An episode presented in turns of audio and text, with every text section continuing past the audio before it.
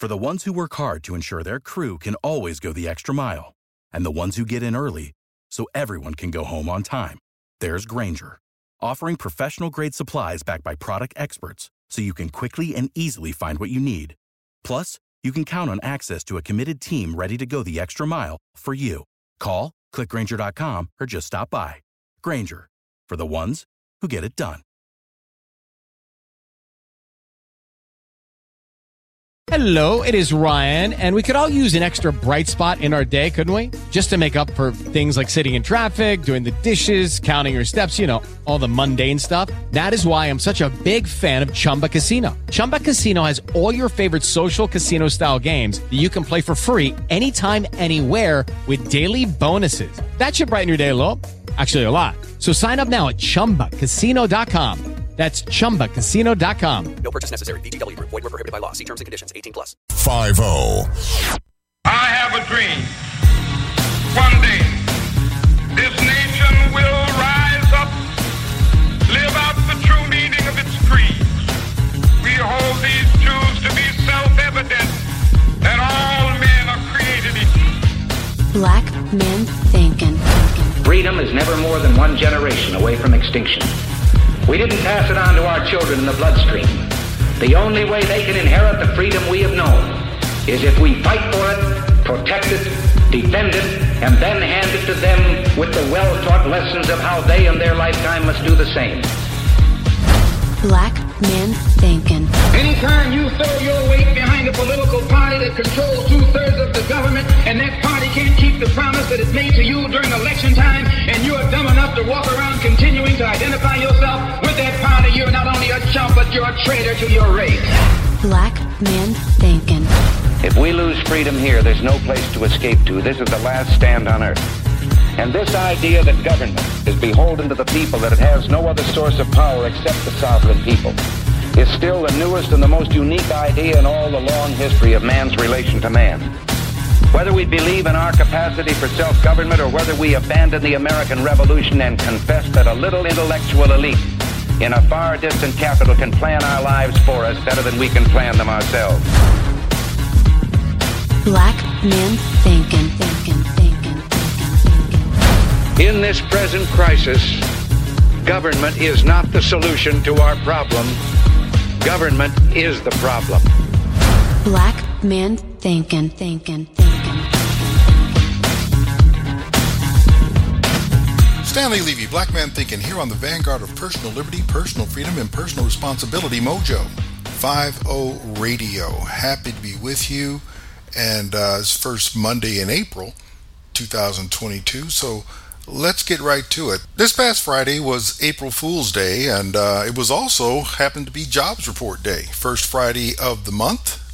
And the April Fool, also known as the Pope Pooper, uh, President Joe Biden, showed up to talk about the jobs report. Now, I'm going to start, I want to break that down a little bit, but I want to start by talking about this or reminding or sharing with you this. At the end of his remarks, here's what reporters let you know he did not discuss. So what about inflation? We're on inflation, outpacing wages, Mr. President. Facing criminal charges. Are the sanctions still working, sir? So Pope Pooper spoke for about eight minutes, eight minutes and 20 seconds or so, and didn't say a word about inflation. Didn't say it. He said, well, we have to do more to get prices under control, but didn't come out and talk about inflation. Um, the whole thing about criminal charges, probably talking about Hunter Biden, his son. You know he's not going to discuss that. And then, of course, there's the lie about sanctions, um, saying that they work, and if they work, then why are they still needed? It hasn't seemed to doesn't seem to have slowed um, the invasion of Ukraine down a bit. That's what he didn't talk about. Eight minutes on the jobs report. Didn't even talk about inflation. Really? Wow. Okay. So what did he talk about? Well, he started out talking about well job creation. Good morning. Today we learned that in March our economy created 431,000 jobs. Nice sound to it. We also learned that in January and February, our economy created 100,000 more jobs than had we previously had thought. That means that over the last three months, the economy has created more than a half million, more than 500,000 jobs a month. So here's a thought if 431,000 jobs has a nice sound to it, then wouldn't the 490,000 jobs that you were expected to see the American economy create have a nicer sound to it? As for the extra jobs in January and February, wow. We still haven't caught up to the Trump economy, by the way. We're still about one and a half million dollar, one and a half million jobs down from where we were in February of 2020. So you haven't caught up. You haven't caught up yet. All this great creation that you're doing, and this, that, and the other. And I already know what people are going to say. Well, it was a terrible thing. It was hard to recover. We were recovering while Trump was going on, was in office. We saw ridiculous job uh, monthly job gains during the COVID period while Trump was in office. The only thing was you had a full court press from the medical side of the deep state with Anthony Fauci and company, and not just in DC, across all states, particularly in Democrat controlled states, getting people so scared that they wouldn't go back to work, and the government pouring money into people to keep them at home. Gee. And he's saying for the first quarter, oh wow, we averaged half, you know, 500,000 jobs per month. And like I said, we're still one and a half million jobs down from the from the uh, from the Trump economy. He went on to talk about, of course, the unemployment rate. In March, the unemployment rate fell to 3.6 percent, down from 6.4 percent when I took office about 15 months ago. And also, and that mean what it means is clear. What is very clear. America are back to work. Really, dude? Um, how is it that Americans are going back to work when the workforce participation rate is only 62.4%? That's lower than at any time in the Trump administration. It's even lower than at any time in the Obama administration, of which you were a part. And maybe while you're talking about the 7 million jobs that have come up in your administration, how do you miss the great resignation, which saw 4.4 million people leave their jobs in September of 2021 and another four and a half million leave in November. And people keep leaving. So we're still losing jobs, and that's kind of shown by the fact that the labor force participation rate is stuck in numbers that are Carter era reminiscent. Wow. So I. Wow. Well, you know, basically, he took that information, omitting things as he does. That, that's what the consummate liars do. Consummate liars don't tell lies, they simply leave out truths. So it's lies of omission, which makes him a consummate liar. So he claimed the economy was no longer on the mend, but it's on the move because people are going back to work. Numbers don't support that. Then he praised the American Rescue Plan for all the good that it did. You know, the American people, uh, I think they, uh, they're beginning to understand that this American Rescue Plan, there's no reason why they should know the names of all these pieces of legislation that got passed. But the American Rescue Plan, with it, we were able to get Americans vaccinated, schools opened, and businesses humming. A leading financial firm, Moody's, estimated that because of the rescue plan, 4 million more American jobs were created, and unemployment is 2% lower than it would have been had we failed to move that legislation. You know, I think Mr. Biden and Moody's got some explaining to do. So you're saying that the American Rescue Plan allowed you to get people vaccinated, allowed you to open schools, and to get businesses humming. Okay, well then, how come only 21% of people polled, voters by the way, say that it helped them at all? And why is it that 29% of voters in that same poll say that it left them worse off? And, you know, Congress had already spent $4 trillion previously. Democrats, of course. And that money did not negate the need for the additional $2 trillion in the ARP. Really? When only 9% of that rescue plan spending went to combating the virus? Really? And okay, what about this? What about the stimulus checks as large as $1,400 being sent to Japanese citizens living in Japan? You sent checks to convicted prisoners, including the Boston Marathon bomber. That was wonderful. Michigan is spending $400 million to upgrade state parks and trails. A city in Connecticut is spending almost a million to build 40 luxury apartments. That's exactly what we need to come out to combat the really that's getting businesses tell me, what does that have to do with opening schools, getting businesses humming or getting anybody vaccinated? Are you serious? He went on to credit the infrastructure bill that was passed into law for creating 4,000 projects throughout the U.S. to help rebuild our crumbling infrastructure without naming a single one, not giving a single example. I found that very fascinating. And then he made this interesting statement. It's a statement of the type of economy we're fighting for. An economy, as I've been saying from the beginning, built from the bottom up and the middle out, not from the top down. When we do it that way, everybody does well. Everybody wins. Even though we created a record number of jobs, we know, I know, that this job is not finished.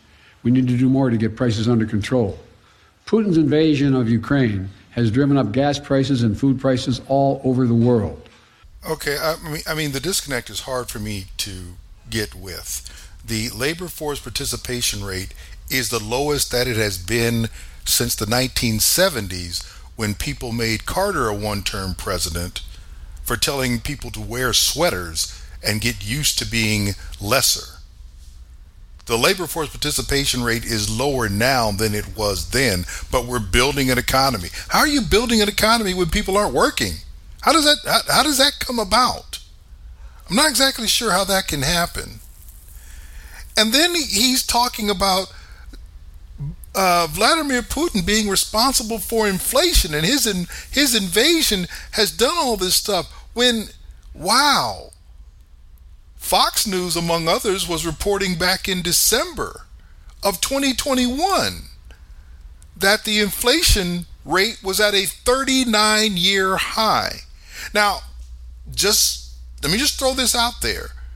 Vladimir Putin didn't go into the Ukraine until February the 24th of 2022.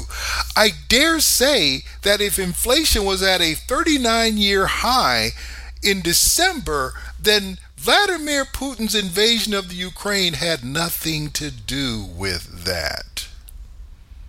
Oh, by the way, um, Bloomberg came out the next month and kind of reiterated what was going on in inflation, and this would have been a whole month plus because this came out. I think this was the 12th, so this is a month and 12 days before the invasion. And here's what Bloomberg had to say on one of its quick takes. We just got consumer price numbers this morning, which we found out jumped 7%, the highest inflation rate since 1982. Uh, there's a chart there taking a look at CPI that we just got a few minutes ago. We're going to dig into how that might impact the midterm elections, which, if you need something to look forward to, are 300 days away exactly from today.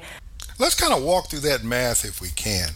She said that the midterms were 300 days exactly from when she was speaking. Well, the midterms for 2022 are going to happen on November 8th, 2022. 300 days about 43 weeks. You back up 43 weeks from the first full week in the 11th month of the year. That's like 10 months. So you're in the first month of the year, and Putin invaded Ukraine in the second month of the year. Please explain to me how Vladimir Putin is responsible for the 39 year record inflation that the United States was seeing as early as December of 2021 when the invasion didn't happen until February of 2022. Oh my goodness this this this gets worse. It, it it no matter what you do, when you listen to this man speak, it is offensive if you are an actual American. He then turned his attention to something else, and this was um, uh, he you know kind of on the subject of inflation, on the subject of Putin. He turned his attention to oil. To help deal with that, yesterday I authorized the release of one million barrels per day for the next six months from our Strategic Petroleum Reserve. Acknowledge this by far is the largest release of our national reserves in our history. It is a wartime bridge, is the way I look at it, to increase our oil supply as we work with our oil, U.S. oil producers to ramp up their production to get us through this period. Okay, I, I, I call BS because didn't we already go through a release from the strategic oil reserves? And what did that do to petroleum prices? It didn't seem to have done anything. They didn't seem to come down. And now he's saying he wants to get rid of a million barrels a day for six months or 180 days, 182 days, however you want to count it. For those of you who don't know, we only have 593 million barrels of oil in the strategic oil reserve. He wants to get rid of more than 30 per, well about 30 mm, he wants to get rid of more than 30% of the strategic oil reserve in an action that we know will not benefit the country and will not reduce oil prices. And all this talk about, well, we've coordinated with everybody else and blah, blah, blah, blah, blah. That doesn't mean anything. It didn't mean anything the last time. This is like I'm going to eat the seed corn because I think it's going to give me a better crop next year. This is ridiculous. This is like I'm going to go into emergency savings so I can have a better vacation. So, what are you going to do if there's an emergency? It's strategic oil reserves, not tactical political oil reserves. This doesn't mean anything. Then he made the claim that he was getting, uh, you know, the nation's fiscal house in order, blaming Trump for deficit, saying the deficit, which presidents don't control. No president controls the deficit. I mean, you know, geez, it's just that's a Congress thing. Only thing the president can do is say yes or no to a budget and uh, or, or to spending that Congress wants to have become law, and then they then you, you go on with that. And just to blame Trump for what was really congressional dysfunction during his term. And I say that because, let's face it, when's the last time Congress came up with a budget, which is something the Constitution says they're supposed to do? They don't come up with budgets. Was there one budget that was ever passed into law during the Obama administration. I, I, go back to the Obama administration because Joe Biden is talking about putting the fiscal house in order. He was part of the administration that doubled the de- not the national deficit, not the annual deficit. His administration, along with the Islamist bathhouse queen, also known as Barack Obama, doubled the national debt. They put, because he was the 44th president, Obama was, he added more to the debt than all 43 other presidents who came before him combined. And you were right there with him, Joe. Oh, oh. And I didn't hear you saying anything about reining anything in. I didn't hear you complaining about sequesters. I didn't hear you saying anything about the amount of money that was being. I don't remember you saying not to do um, whatever that that that that those shovel ready products were. I don't remember any. I don't remember you being against the bailout of the banks or the bailout of GM and Chrysler. I don't remember you raising a finger about getting, lifting a finger and, and, and moving your tongue about getting the financial house in order. Did you blame uh, your boss for doubling the debt? Did you? Because you say you're bringing the deficits down, but the debt's at 30 trill, 30 trillion. And you're responsible, along with Obama, for almost a third of that on your lonesome. And you've been president for a year, and the debts are still, you know, the, the, the debts are still piling up. So if you want to blame Trump, then you got to take some blame for being part of an administration that that saw the debt the national debt double and you've not well we're bringing the deficit down uh, you no you don't get it if you're going to do anything about getting the financial house in order, getting the deficit down is not what you do. It's called eliminating the deficit. If you have a household that's spending more money than it takes in, you don't talk about, well, this year we're only going to spend uh, $10,000 more than we make. Last year it was 30. We're only going to spend 10,000 more. No. You have to come back and say we're not going to spend money we don't have. I don't hear you proposing that. We're going to make the deficit lower. Lower. Why should there be a deficit? I mean, we do have in quote unquote modern times a period in which there were no deficits.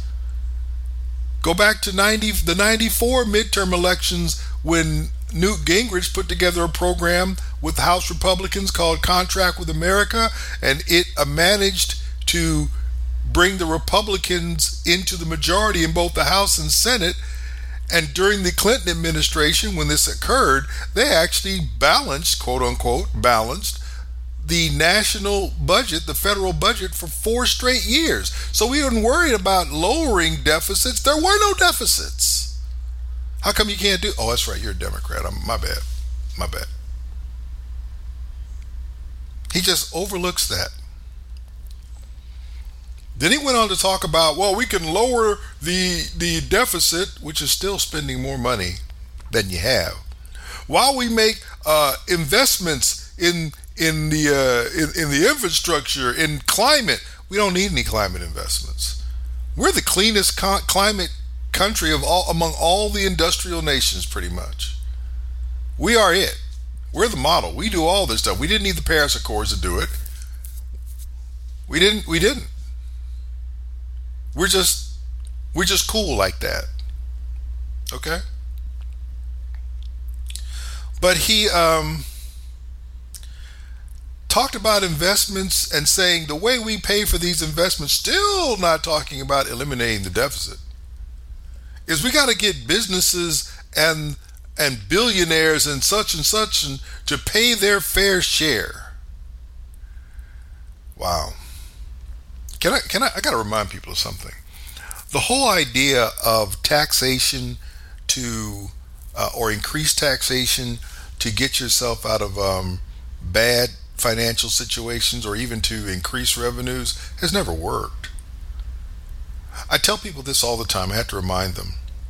Five times in the history of the United States since the dubious ratification of the of the 16th Amendment to allow income taxes, five different occasions has the United States lowered the income tax rates.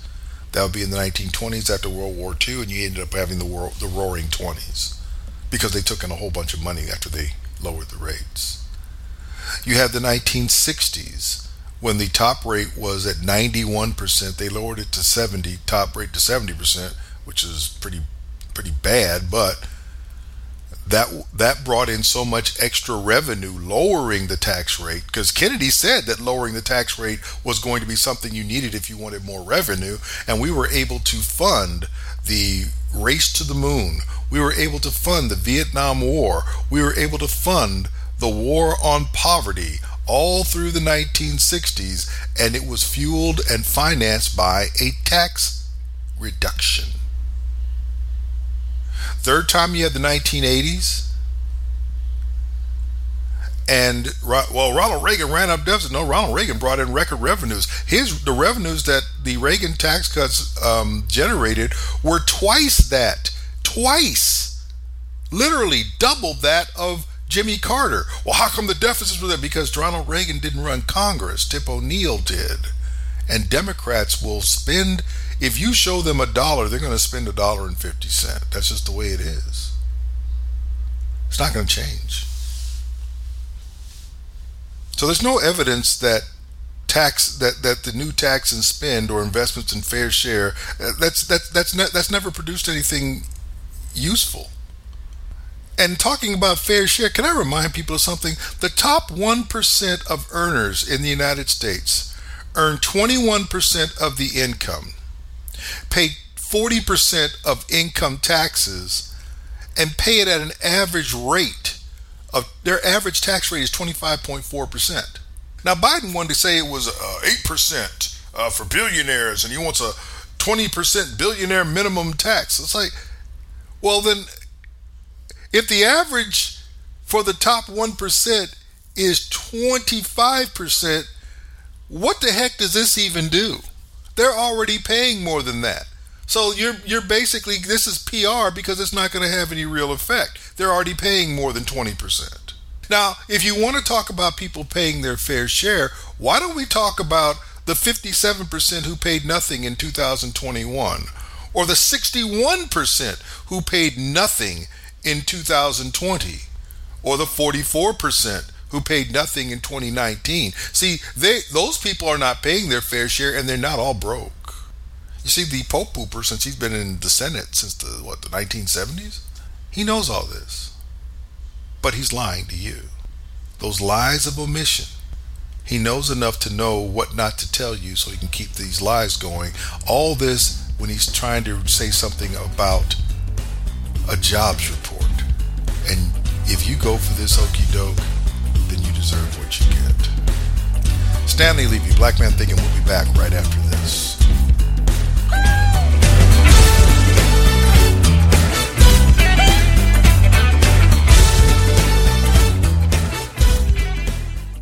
You want to wake up refreshed, like you slept on a cloud. Get yourself the very best in bedding supplies today. You deserve it. Go to mypillow.com and don't forget our very special promo code MOJO50 for incredible savings. Supply chain disruptions, shortages, panic buying. Unfortunately, they've all become facts of life in 2021. The good news is you have preparewithmojo50.com. Not only will you find emergency food supplies, also water filtration, air filtration, all sorts of other tools. Preparewithmojo50.com. If you want to keep food on the table, if you just want to maintain some sense of normalcy, preparewithmojo50.com is the answer. Jeremy Leahy is on Mojo 50 Radio. This kid comes home from school. His parents forgot he has early dismissal. So when he comes in the house, he hears these moans of ecstasy coming from the upstairs. He busts open the door. He catches his parents in flagrante delicti. And he screams his father. He says, What the hell are you doing with my mother in the middle of the day like this? The father laughs, Get out of here. So the father wraps up his session with the mother. And as the father's walking down the hallway to talk to the son, the father hears moans of ecstasy coming from the son's bedroom. The father kicks open the door, and there's the kid having sex with his grandmother. To which his father, who's just angry and red faced, says, What in the name of God are you doing? And the kid looks at his father and says, Yeah, it's not so funny when it's your mother now, is it? Standing ground with Jeremy Leahy. Listen, learn, and laugh. Wednesdays at noon, Saturday nights at 10, both Eastern, right here on Mojo 50 Radio. Oh, hi. Didn't see you there. I was busy eating this delicious meal from preparewithmojo50.com. You look hungry. Do you want some? Of course you do. Get your own. You can go to preparewithmojo50.com. That's preparewithmojo50.com. You can't have mine.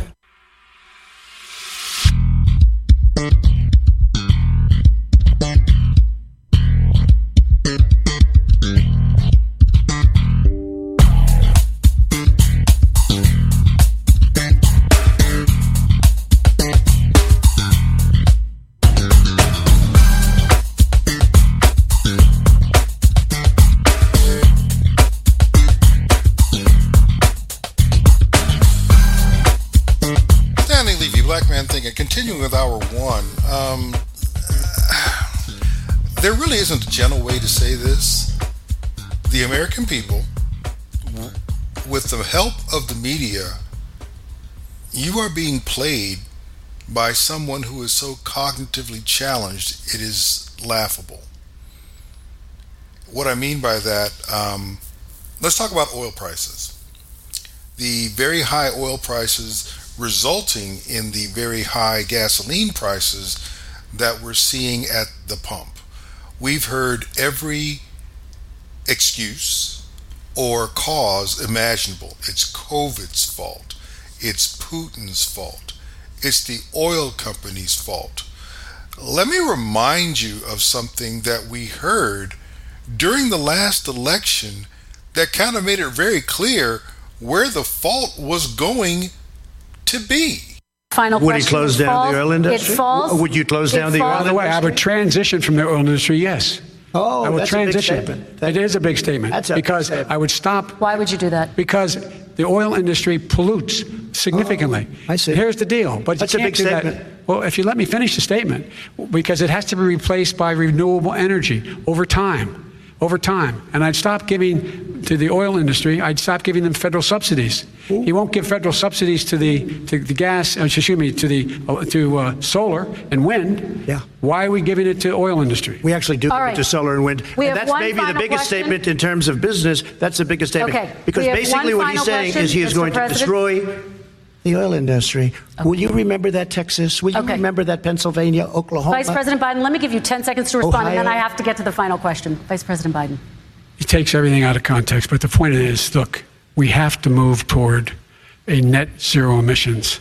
The first place to do that by the year 2035 is in energy production, by 2050, totally. All right. One Is he final gonna get question China to to both do of you. it? No, we're finished with Is this. he we going have to to get China to to our do it? final question. No, we have to I'm move going on to to rejoin Paris. Accord and make oh. China abide by what they agreed to. All right.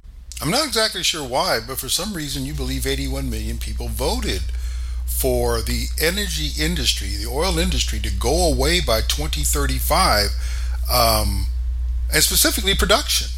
He said production to go away and by 20, by 2035, and you know we're going to totally transition away from fossil fuels by 2050 and have no carbon emissions.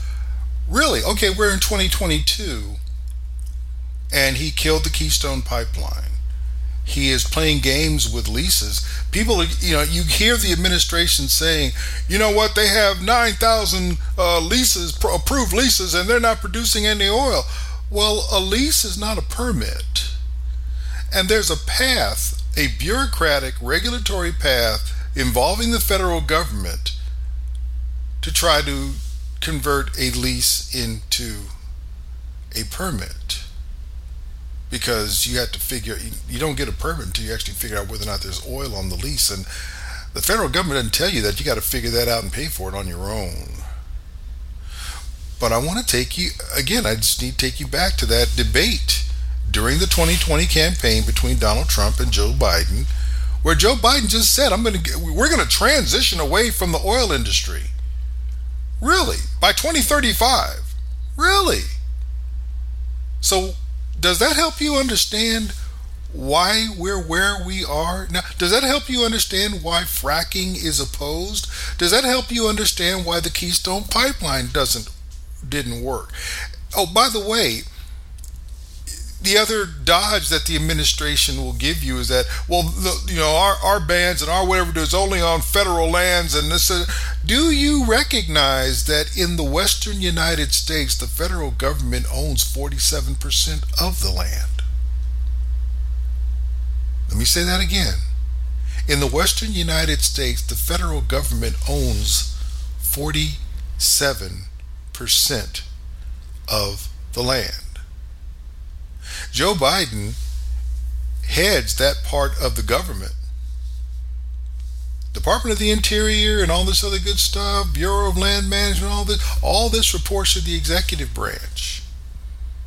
So all that land is basically under his direct control. So the process of converting a lease into a drilling permit is something he controls. And the oil companies are saying, you know, you guys are not helping us right now. As a matter of fact, recently, the an executive representing an oil equipment firm, an oil drilling equipment firm, uh, spoke to Jesse Watters on Fox. Let's bring in Canary CEO, a company that provides drilling and production services to U.S. oil companies, and author of Switching Gears, the petroleum powered electric car, Dan Eberhard. All right, Dan. How difficult is it for you guys to get underneath the ground and get that oil out? You must jump through a ton of hurdles. Oh, it, it's an awful lot of work, an awful lot of hard work, really every day, and an awful lot of paperwork uh, for the oil companies, our customers, to be able to drill. They must throw up so many roadblocks, whether it's like a salamander that's protected, or, you know, you might have to probably take someone out to dinner at the Department of Interior. There must be so many goofy things you guys must have to go through. Yeah, no, look, it's it's pretty difficult, and you know, there's definitely been a switch from the Trump administration to the Biden administration. I feel like they just keep throwing wet blankets at us, uh, and, and keep trying to, you know, put pull the industry back and keep us from doing what we do every day. Do they ever call you guys on the phone and say, "Hey, boys, uh, the price of gas is what now over almost 450"? Do they say, "Hey, maybe you could uh, help us out"? Have you heard from them? No, quite quite the opposite. But I'll, I'll, tell you, it really upsets me when they talk about this price gouging. The the people that I know in the oil field, which supports about 11 million jobs in the U.S., they work hard every day. We go out there, we get dirty, we you know work very very hard, and these jobs are, are very difficult and not that easy sometimes. And to just hear these people from the Jen Psaki from the White House podium, you know, go on and on about 9,000 leases and, and not being drilled when she doesn't know the difference between a lease and a permit is just really frustrating. I'd like to invite her to Watford City, North Dakota, or Odessa, Texas come see what we do every day. Come get some mud on your boots, and come come find out the real difference in a, a, lease and a permit and what we're doing every day. Yeah, that's a BS talking point, and everybody knows it. And it's a tough job. It's a dirty job, and it's a dangerous job. And she's trying to make you guys out to be war profiteers. Uh, anything you want to tell the president of the United States? Look, President Biden, you know, we're willing to do our part. We can definitely increase American production. Stop asking OPEC for more oil. Stop asking Venezuela for more oil. Ask Texas, ask North Dakota, ask Oklahoma. We can do it here with American jobs, but just get out of our way. Let us have the pipelines to transport the oil, get the uh, you know permits through. Stop talking nonsense about leases when you guys don't know what you're talking about, and, and let us do it. Just get out of our way. We can do it here, and we can we can push the price down and produce more oil right here in America. Let's unleash America's energy and let's do it right here, yeah, right now. Biden got out of the way on the border. Seems like he should get out of the way here in Texas and North Dakota. Thank you so much for joining yeah. us. We really appreciate Thank all you. the hard work you guys do. Yeah, the difference between a an, an oil lease and an oil drilling permit. Yeah, you can bid on a lease, which gives you the opportunity to take a look at that land and determine whether or not there is any there are any mineral rights, there's any oil in particular in this case, that you can profitably extract. Oil companies don't do volunteer work. They're going to get the oil out, but the thing is, it's got to be profitable for them to do it. And once they do the geologic reports on land that they've leased from the federal government, then they have to apply for a permit. That's just paper pushing around different bureaucratic organizations within the federal government. That can take as long as the executive branch wants. How long do you think it's taking when the chief executive has already said we need to transition from fossil fuels beginning with production by 2035? How many how much oil do you think a one-term president interestingly elected in 2020 is going to allow to go through if he's trying to get the nation off of oil in 15 years or less. Really. And if you wonder what um, the Canary CEO was speaking about with respect to the Biden administration misspeaking, he spoke about Jen Psaki. Eh, Jen Psaki doesn't matter. Let's go back to the Pope Pooper himself, what he had to say about oil companies around the same time that that gentleman spoke to Jesse Watters. The oil companies and executives, they don't want to pump more oil, although they have every capacity to do so. Nothing is slowing them up from doing it if they want to. Why? rather than spend the profits and the increased price of gasoline, they would rather take those profits and buy back stock, buy back their own stock, rather than take that money and invest it in pumping new oil. Not a joke. So don't tell me gas prices rose because I've slowed down the American energy production. In my first uh, year in office, American production grew by 9.7 million barrels a day to 11.6 million, while we still made a major, major effort to deal with global warming and changing the way in which we shift to renewable uh, renewable energy. There's that shift away from uh, fossil fuels and oil again. Same thing we heard during the debate. Can, can I ask how many people actually want that?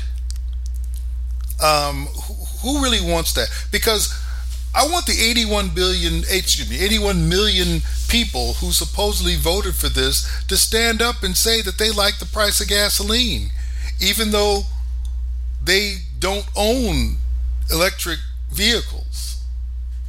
I want them to stand up and say, you know what, we are willing, if this is what it takes to get rid of oil. We are willing to be broke and not be able to get to work, not be able to have our lifestyle, not be able to live in the places where we please. We want to we'll forego all that so that Joe Biden can get the American economy off of fossil fuels. Even though we don't need anyone else to supply our energy needs. We are so against the energy that we can produce at home, and we don't even care where it would come from. We are so against it that we don't want oil to be burned anywhere in the United States. Wow. okay. It's nonsense. And in case you don't recognize how much Joe Biden is lying, um, because I know a lot of people don't. Because um, let's not forget, he's blamed the oil companies. Um, oh, did I mention? Let me let me, let me re, re, reiterate that he's still blaming Putin. Now, remember, oil and gas were already up because he killed fracking, he killed the pipeline, and we've already we'd already seen um, you know 39 year high inflation. But he can't do this without blaming Putin because it's got to be Putin's fault. Even though Putin didn't invade anybody till you know, more than after a year that he'd been in office, and prices were already up, way up before Putin went into the Ukraine. But you know what? Uh, here's ABC News and a couple of women, yeah, a couple of women, uh, telling us how it is all Putin's fault. The White House is placing the blame for the pain at the pump squarely on the shoulders of Vladimir Putin, calling it the Putin price hike. Biden's promising, though, to offset the pain at the pump with increased domestic production and increased supply now, tapping into the Strategic Petroleum Reserve to release about a million barrels a day for six months now. ABC News business correspondent Deirdre Bolton joining us to break it all down for us. So, Deirdre, kind of walk us through Biden's plan to offset these, these prices. Kira, you referenced that 1 million barrels per day for the next next 180 days. This is a huge amount. That puts the Strategic Petroleum Reserve back at levels, lowest levels since 1984. So we have to stress that significance. RBC is a bank. They put out a note essentially saying that this is the last bullet that we have to shoot. And some critics actually of the program saying the U.S. better not have its own energy emergency coming up because those levels being at the lowest level since 1984 really does stand out. So six months, 1 million barrels per day. And of course, the idea here, Kira, is to release, is to relieve some of the pain at the pump. Collectively, we are paying on average 47% more this time this year versus last. Kira. it is just hard. I mean, even driving to work today, I couldn't believe one of the stations right there as you're getting onto the highway up, up just past um, six dollars a gallon. You know, and so a lot of people are wondering what immediate impact this plan is going to have on the amount of oil availability domestically, because he sure tore into oil companies, demanding that they even have a sort of sense of ethics here to help everyday Americans that can't afford to buy gas or, or pay their bills. And sometimes it's these stations that are gouging prices prices, taking advantage of what's going on. And at the same time, yeah, these companies really should do what's right in a time like this. Uh, uh, Kira, you make a great point. No one pays more for gasoline because they want to, they do it because they have to. This obviously hits the working classes and the poor a lot more than any other group because it becomes a higher percentage of their take home wages. We heard President Biden say this should help by about 10 to 35 cents per gallon. My sources are saying that's a little bit on the high side. It's probably more like 10 to 20 cents per gallon, but any help is, of course, appreciated, Kira. Deirdre Bolton, thank you so much. There's a reason why I don't like female newscasters. I don't. I don't. They're they're basically newsreaders, um, and then they allow them to go off script, and the woman displays no well you know this could this you know the, the, companies ought to do the right thing. You have no idea how the oil industry works. You have no idea about the difference between an oil permit and an oil lease. You have no idea why the why who pays what they do pay. Now i will go back and give biden credit for one thing in his rant. It is true that the oil companies are buying back their own stock even though their stock is at record prices. So i'm not exactly sure why they're doing it. It doesn't make sense. Normally you would buy back your stock when you think your stock is undervalued. And unless you believe the price of oil is getting ready to go much higher, hmm, what reason would they have to believe that? Well, you heard you heard the airheads there um, going back and forth, and like I said, I you know I despise listening to being subjected to the empty opinions of female newscasters. Or oh, he hates women, he's a misogynist. No, I know when I'm being played. I know when I know why they put female newscasters in places. I know because you are less likely to criticize a woman. Remember, you know, we must believe all women. Women are are are oppressed by the patriarchy. All this nonsense. So a woman can get up and say things that are nonsensical. She can say things that don't make a bit of common sense, technical sense, business sense, and you will accept it from her and at the very least not criticize it, which is not that far away from acceptance.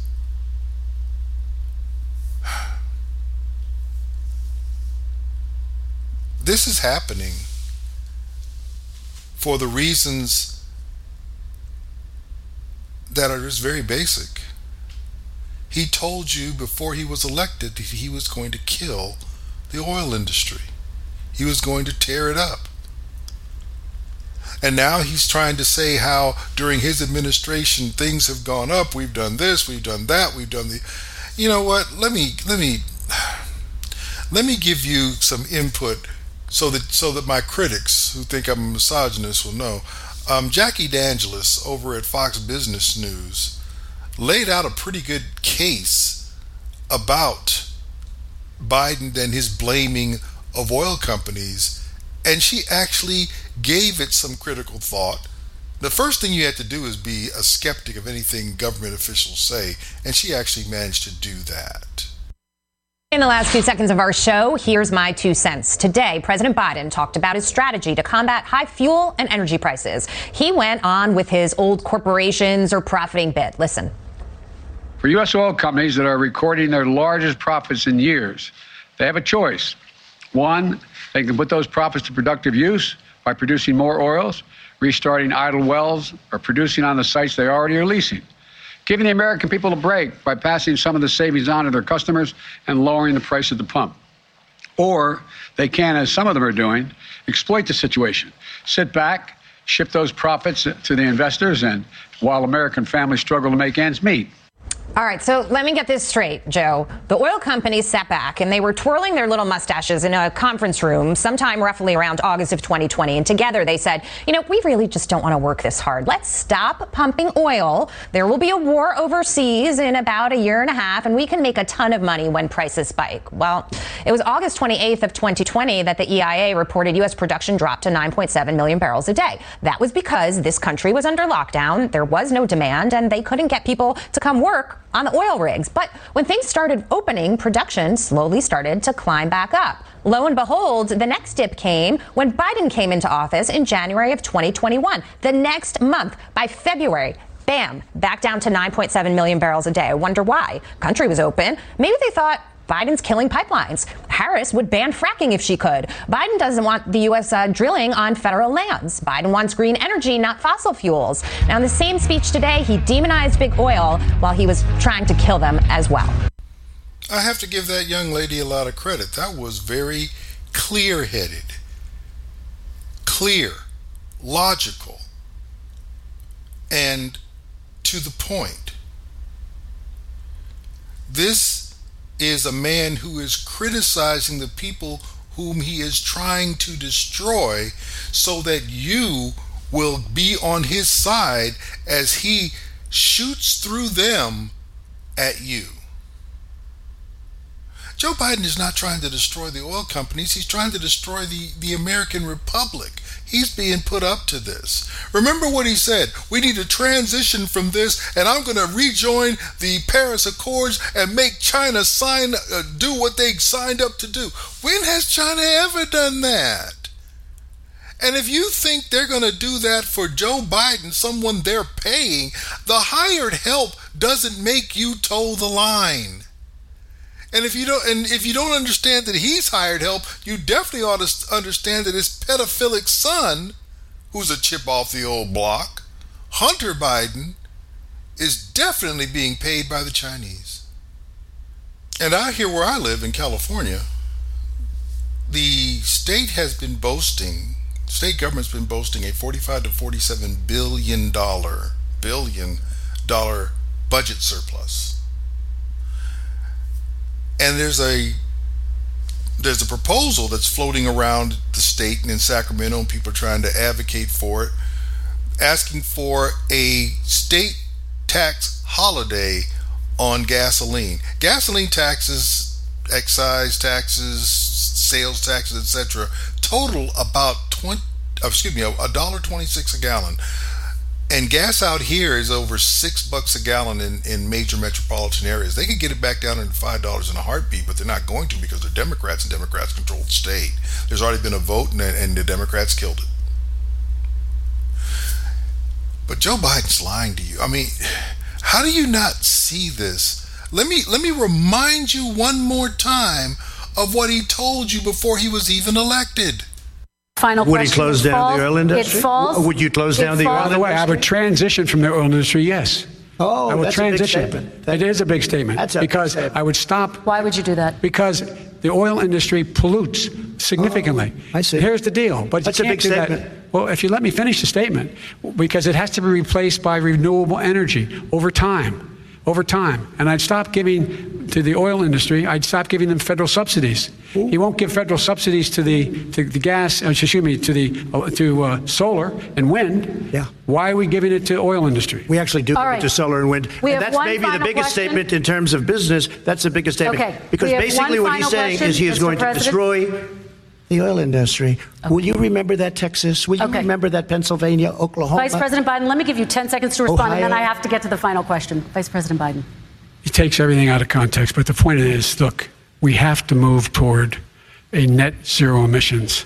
The first place to do that by the year 2035 is in energy production, by 2050, totally. All right. One Is he final gonna get question China to to do of you. it? No, we're finished with Is this. he we going have to to get move on China to to our do it? final question. we have to I'm going to to rejoin Paris question. Accord and make Oh. China abide by what they agreed to. All right. Joe Biden said that the Trump administration didn't give subsidies, federal subsidies to to clean energy companies, but do you remember what happened when the Obama Biden administration did? I swear that the testimony that you are about to give is the whole truth and nothing but the truth. Two top executives of the now bankrupt solar power company Solyndra invoking their right under the U.S. Constitution to remain silent. I respectfully decline to answer any question. I respectfully decline to answer the question. Yes. In a political firestorm that's infuriating some members of Congress. You owe it to the taxpayers. Come to our committee, bring the documents, and tell us what you know. Solyndra received roughly $530 million in taxpayer funded loan guarantees under the Obama administration's 2009 Recovery Act, designed to support green technology startups. I also want to give some, some credit to those guys in the back who have been building this facility so that we can put more people back to work and build more sol- solar panels to send all across uh, the country. But in August, Solyndra laid off its 1,100 workers and filed for bankruptcy. Soon after, the FBI raided Solyndra as part of a federal probe. Now, U.S. politicians want to know whether Solyndra executives misled the government. Let me just warn you and the other folks involved in this taxpayer ripoff. We're not done.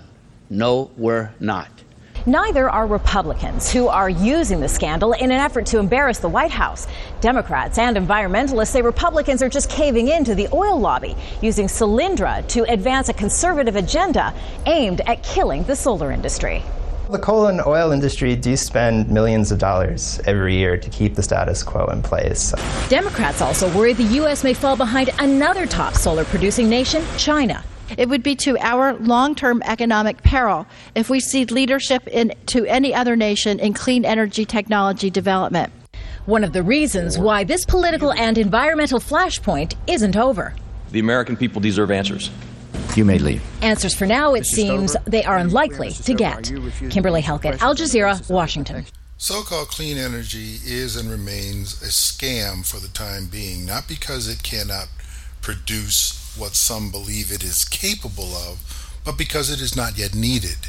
It is simply wanted, and it's not wanted for the right reasons. It's wanted so that you can give in to the agenda of those who want a new world order. Because they know that if you, because let me help you out, you're not going to be able to get your own energy from the sun and from wind and this, that, and the other. That, that stuff is extremely fragile, and you'll have nowhere to go when that is done. And that's what they want.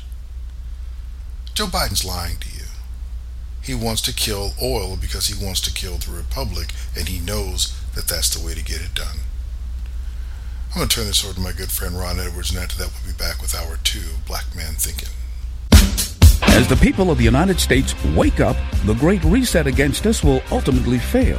Hello, I'm Ron Edwards. On today's page from the Edwards Notebook, brought to you by Constitutional Grounds Coffee, the egotistical Klaus Schwab, founder of World Economic Forum and its annual Davos conference, said, quote, Corona China virus provides a rare but narrow window of opportunity to reflect, reimagine, and reset our world, unquote. Klaus Schwab also professed that he and his merry band of globalists will make us poor and make us like it. Huh.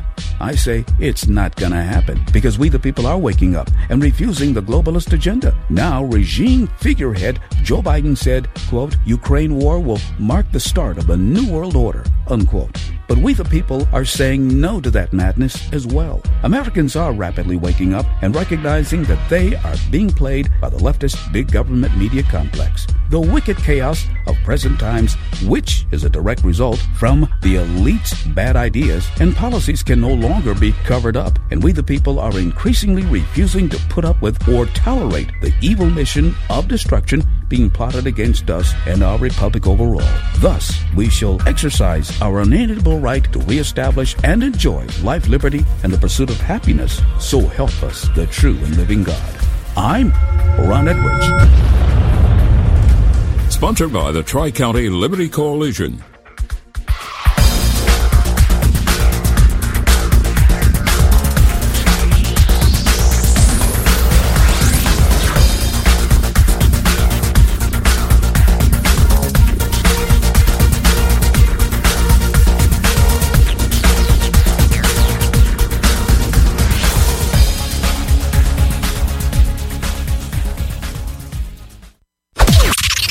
This is the seditious, rabble rousing, liberty loving, home of fun, entertaining, and compelling talk.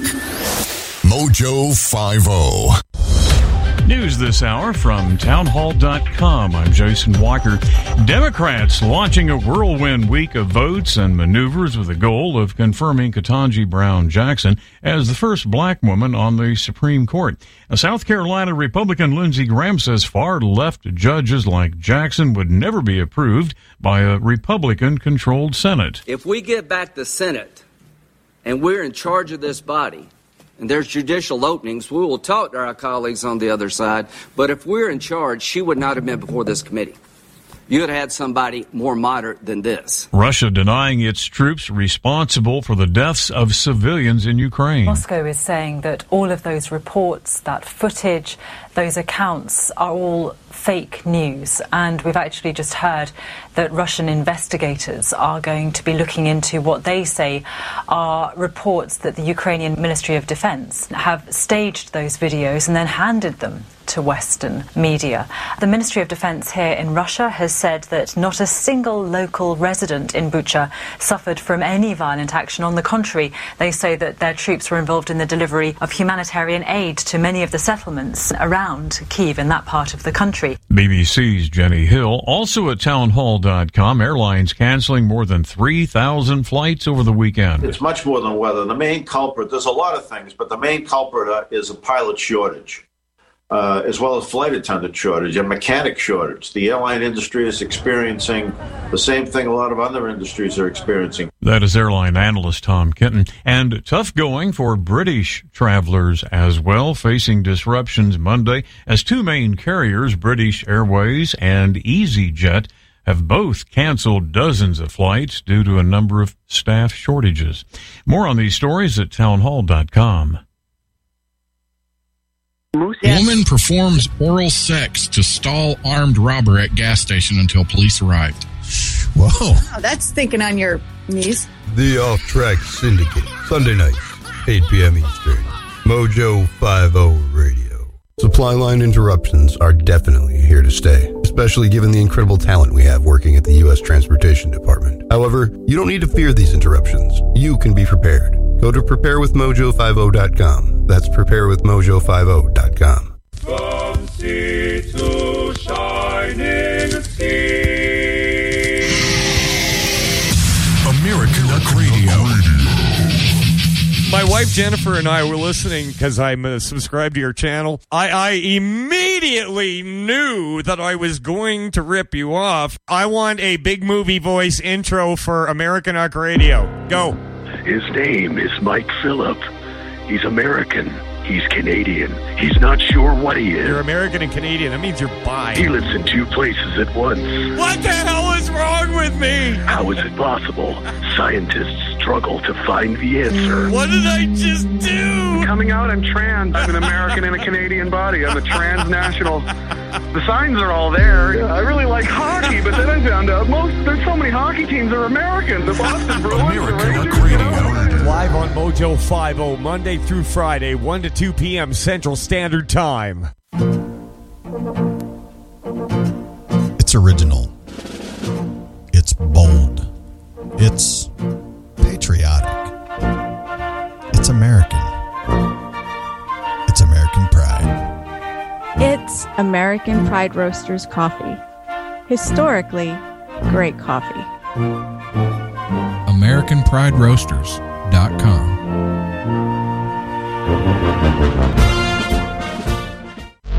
Mojo 50. Live free. I have a dream. One day, this nation will rise up, live out the true meaning of its creed. We hold these truths to be self-evident that all men are created equal. Black men thinking. Freedom is never more than one generation away from extinction. We didn't pass it on to our children in the bloodstream. The only way they can inherit the freedom we have known is if we fight for it, protect it, defend it, and then hand it to them with the well-taught lessons of how they in their lifetime must do the same. Black men thinking. Anytime you throw your weight behind a political party that controls two-thirds of the government and that party can't keep the promise that it made to you during election time and you're dumb enough to walk around continuing to identify yourself with that party, you're not only a chump, but you're a traitor to your race. Black men thinking. If we lose freedom here, there's no place to escape to. This is the last stand on earth. And this idea that government is beholden to the people, that it has no other source of power except the sovereign people, is still the newest and the most unique idea in all the long history of man's relation to man. Whether we believe in our capacity for self-government or whether we abandon the American Revolution and confess that a little intellectual elite in a far distant capital can plan our lives for us better than we can plan them ourselves. Black men thinking. In this present crisis, government is not the solution to our problem. Government is the problem. Black men thinking, thinking, thinking. Stanley Levy with Hour 2 of Black Man Thinking here on the Vanguard of Personal Freedom, Personal Liberty, and Personal Responsibility, Mojo 50 Radio. Wow. You know, there's only one way to do this, and you just have to get to it. This is a beautiful moment, and I'm not I'm not I'm not crying for winning a, an award. It's not it's not about winning an award for me. It's about being able to shine light.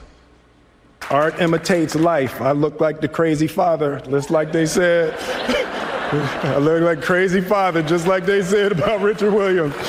Um, but love will make you do crazy things. That was uh, Will Smith giving the speech after being named the best ac- best actor at the Academy Awards show. And those are some conflicted truths and delusional fa- fallacies all combined in in that clip. It there is so much in here. But let's start with the last thing.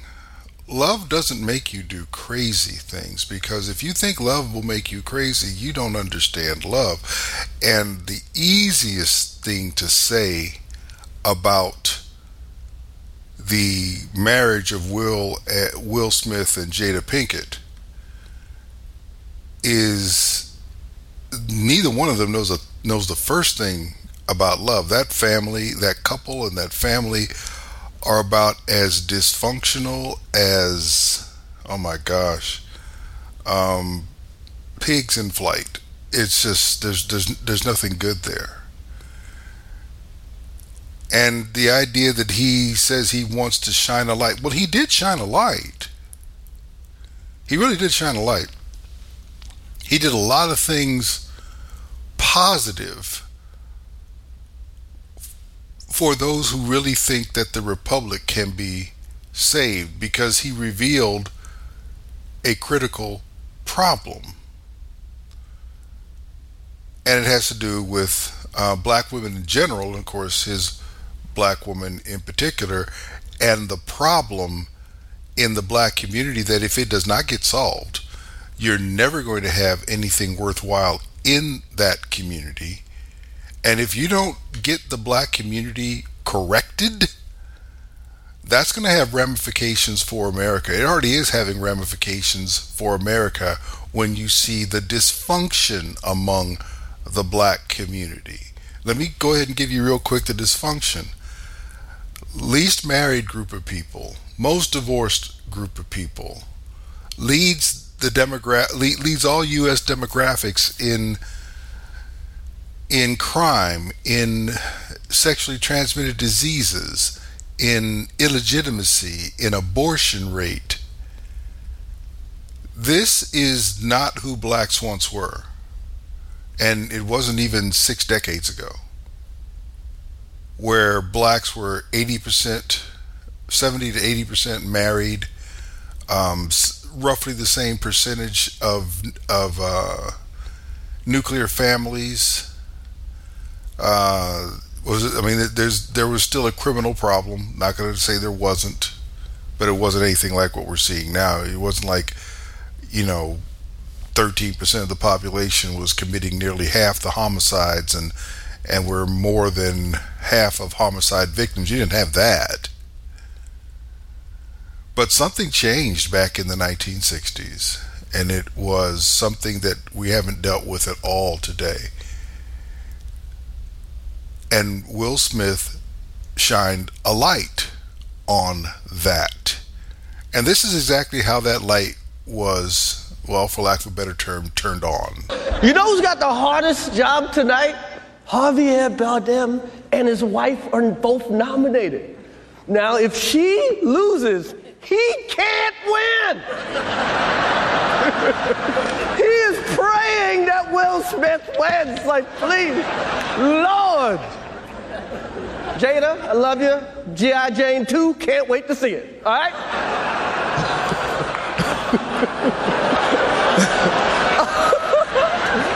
that was a that was a nice one. Okay. I'm out here. Uh-oh, Richard. oh, wow. Wow. Will Smith just smacked the shit out of me. Keep my wife's name out your mouth. Wow, dude. Yes. It was a G.I. Jane jump. Keep my wife's name out your mouth. I'm going to, okay? I could, oh, okay. That was a greatest night in the history of television. Okay. Okay. So here's what you saw. You saw a comedian uh, hosting a an award show, and he was lightly roasting the celebrities who were gathered at the front of the venue ostensibly the nominees etc so nominees and their and their significant others family members friends whatever. So whatever their party was. And he told jokes about a bunch of people. And the interesting thing to me one the, the first interesting thing to me is that when he told the gi jane 2 joke about jada pinkett well, Will Smith, her husband, if you want to call it that, laughed. He laughed. But something happened from the time he laughed to the moment he got up on stage and decided to commit assault. And that's exactly what it was it's assault. Because Chris Rock did something, and, and to be honest with you, I really thank him for doing this. And in some ways, it may turn out to be a blessing for all of America, and especially the black community, that Will Smith, in his interesting reaction, highlighted it to everybody. The third rail in America is criticism of a black female. You can't do that. You cannot publicly criticize a black female. We are so sensitive about criticizing black females that you cannot even tell jokes at their expense. And if you're not clear on how black females, uh, how special and how privileged and how precious they believe they are, then you didn't hear uh, the comments of one Tiffany Haddish or Haddish, how you pronounce her name, after the ceremony. You know, you know, I gotta ask you. I'm not, but you know, I gotta ask. Because you're not wearing no heels. You comfortable in the mud. I'm uncomfortable, but I look good. That's what it looked like. Was would you define tonight as uncomfortable? No, I would define tonight as a success. Okay. It was a great night tonight. Okay, what First did you? First of all, I seen a man stand up for his wife, okay. which we don't see that much anymore. Mm-hmm. That made me have hope. How about you? I wanted, How did you feel about it? I wanted your opinion on it because you're a comedian, and so it was that thing where like, was that joke too far? How did you feel about what Will did? Because you are someone who's done comedy, and yet, like you just said, you saw a man defending his wife. Yeah. yeah. I want to know how you felt about it. Would you want your husband to do that for you if you was clearly hurt? I mean, they put her face up on the screen. He looked over at his wife. She was hurt. What would you want? I would want him to defend me. The only the thing that made me sad was like this was a big night for Will, and then you saw that emotion for him, and it was like it's, it's just I can't. I, I don't think I've still processed how this night went. You know. Well, I just know she better take care of business when they get home, because I know I would. If my man did that for me, I'm just saying, yellow.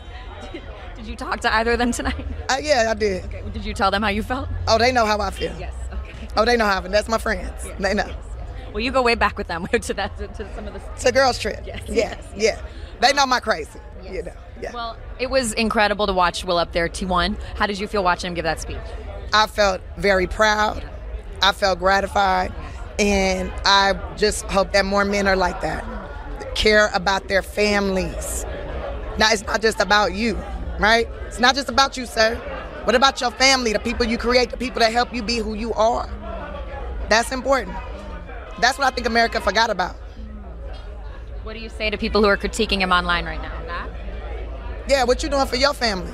Who you protect?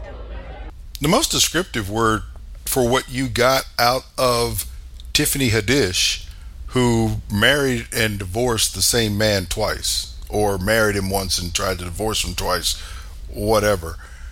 That is black female pathology. Left black fe- Democrat voting black female pathology. Liberal black female pathology. And it defines it defines the public image of black women. It defines the public image of the black community in America, and that's not an accident.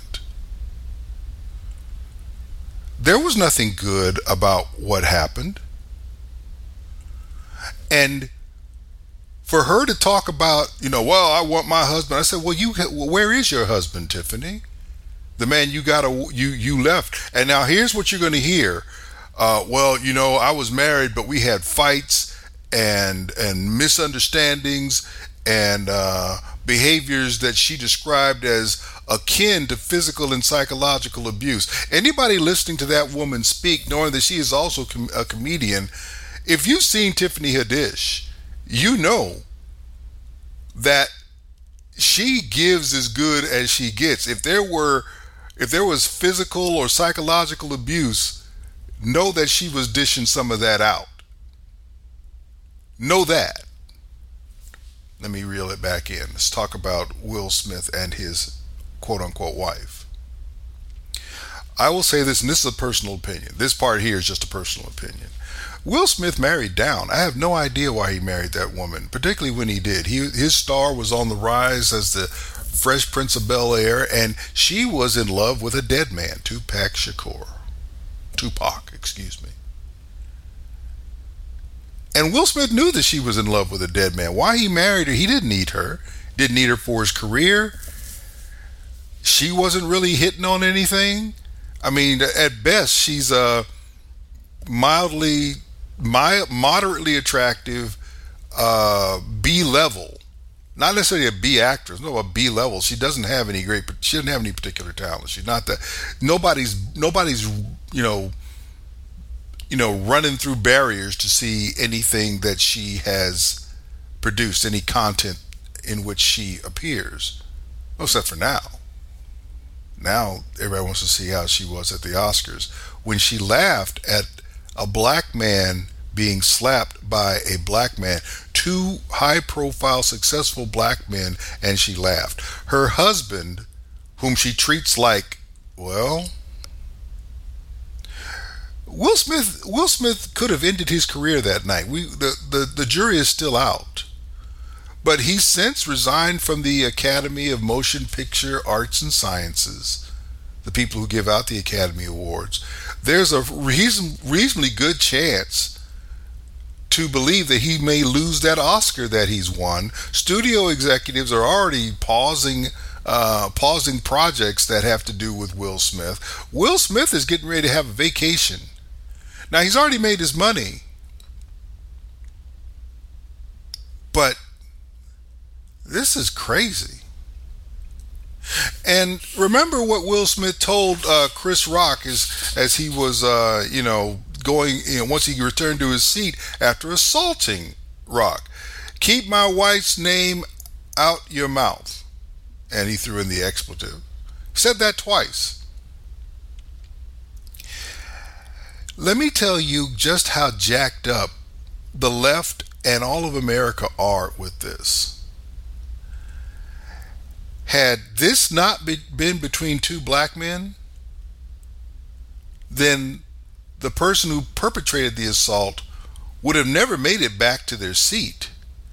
Security would have caught up with him and escorted him all the way out. As a matter of fact, um, Will Smith reportedly was asked to leave the ceremonies, but refused.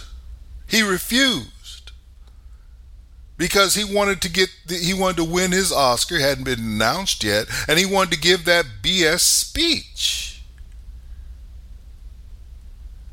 But in but the only reason he was allowed to stay was one because he hit another black man. Two, because he was standing up for the worthless, worthless example of black womanhood.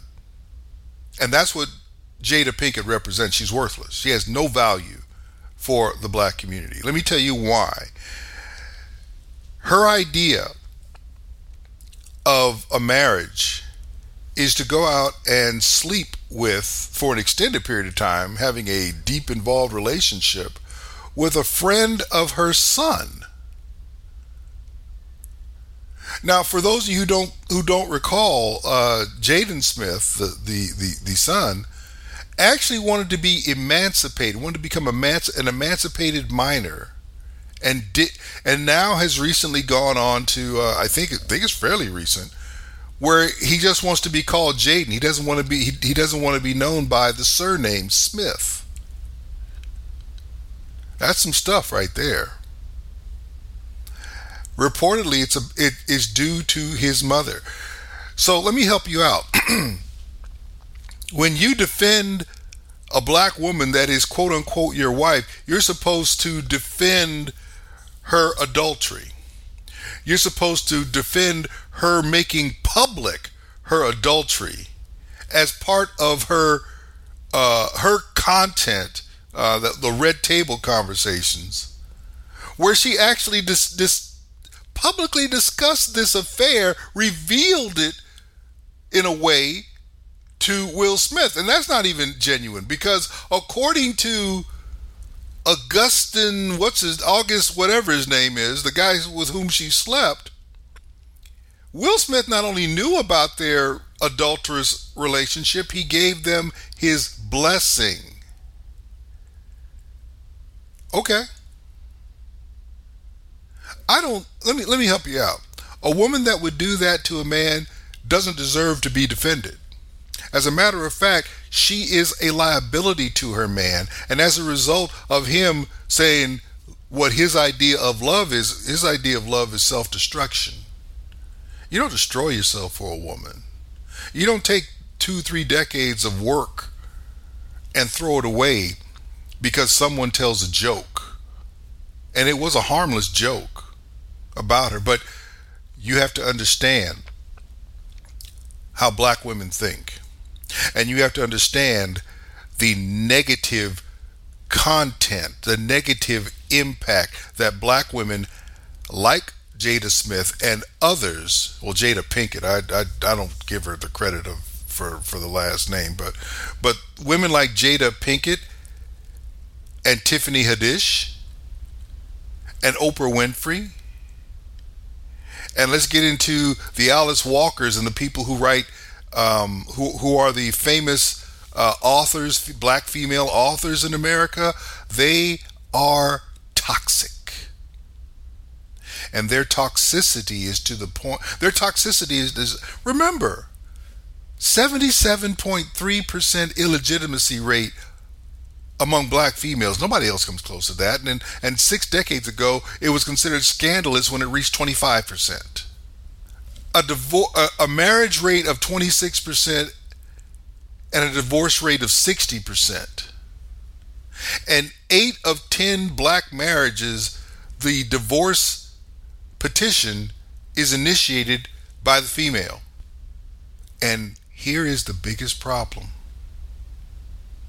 how come Will Smith didn't lay hands on the woman? He said, "Well, keep your keep your your your mouth, keep my wife's name out of your mouth." How come he didn't tell August to keep other parts of his wife out of his mouth? I'm I'm I'm just saying. I'm just saying. You know, in certain communities, and they're not all black communities, um, but you know, other communities, there's a saying. It's called "bros before hoes." As an as another comic I guarantee you that Chris Rock had been a brother, a bro to Will Smith. And based on what is public knowledge about Jada Pinkett, she had definitely been a hoe, and probably still is, to Will Smith. Instead of putting someone who would help him in his career, help him build um, well, build his portfolio and therefore continue to earn me- money to take care of his children and legacy, but of course he already has enough money. He put a hoe in front of his bro. Instead of slapping the, he went from from lieutenant tolerate a hoe, because that's what he was all the way up to that moment. Because he tolerated that woman and her behavior toward him. She he put up with it. I'm not saying he was innocent. I'm not saying he didn't do his stuff, but you know what? The thing is, she's nobody. But he went from Captain, he went from Lieutenant Tolerate a Hoe to Captain Save a Hoe, and now he's getting ready to be, he could be excommunicated from Hollywood. And the thing that's going on here is you heard that woman who was interviewing Tiffany Haddish you know, she's, uh, you know, uh, I, I, want my, I want my man to defend me. Girl, nobody's going to defend you. Sorry, behind, behind some stuff like that, it's not even. You're not worthy of defending. It was what what was said was not even was not even an insult. It wasn't insulting, and you don't you don't you don't do things in public to other people just because some some chick gets her feelings hurt. That's not the way you do it. And you go out there and you assault a black man. Chris Rock could have, and in my, uh, you know, should have, in my view, press charges, filed a lawsuit. Because the other thing he did was he put a chill over the entire comedic community. This is what they do. They make jo- and this is not modern. You know, you can go all the way back to Jackie Mason and stuff. People they make jokes at people's expense. Don Rickles. You can go to Rodney Dangerfield. Rodney Dangerfield mostly made jokes at his own expense. Very funny guy. But you just basically said, you know what? If we don't like what you say, and we happen to be comedians as well, because that's what Phil, Will Smith is, we get to pop you upside your head in public, and we expect you to take it. And the only reason it was taken is because Chris Rock is trying to be an honorable black man. Will Smith is gone. He's he was he the the the making of his undoing came when he married that trifling female. And now everybody knows you can't criticize black women. We've shown you that. No matter what happens, the black woman who acts like a hoe, her honor, quote unquote, was protected. Oh my gosh. Stanley Levy, Black Man Thinking, we'll be back right after this.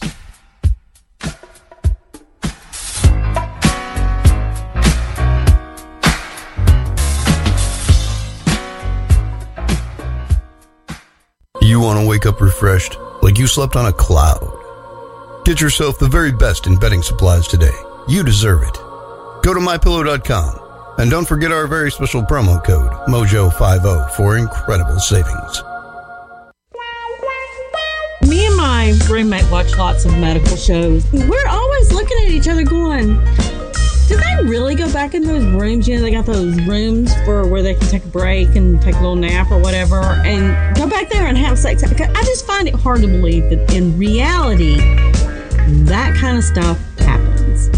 Oh, I'm sure they get it wherever they can find it. It's just weird. Ain't You a Peach? Sundays at 12 p.m. Eastern on Mojo oh. 50. Let's be honest. Wheelchairs are heavy, bulky, and ugly. If you carry a wheelchair in your car to take care of a loved one, you know how hard it is getting that clunky, old style wheelchair in and out of your car. Introducing the Feather Chair Wheelchair. At 13 pounds, it's the world's lightest wheelchair. It folds in seconds and fits neatly in your trunk, backseat, or closet, so you can take it everywhere. And it's only available right here. Order yours today and get a free wheelchair case, a $50 value, yours free. The Feather Chair. The world's lightest wheelchair is just $4.99 with easy payments as low as $16 a month. Sorry, no Medicare or insurance accepted. So call right now to order yours. 800 823 5826. 800 823 5826. 800 823 5826. That's 800 823 5826. Oh, hi. Didn't see you there. I was busy eating this delicious meal from preparewithmojo50.com. You look hungry. Do you want some? Of course you do. Get your own. You can go to preparewithmojo50.com. That's preparewithmojo50.com. You can't have mine.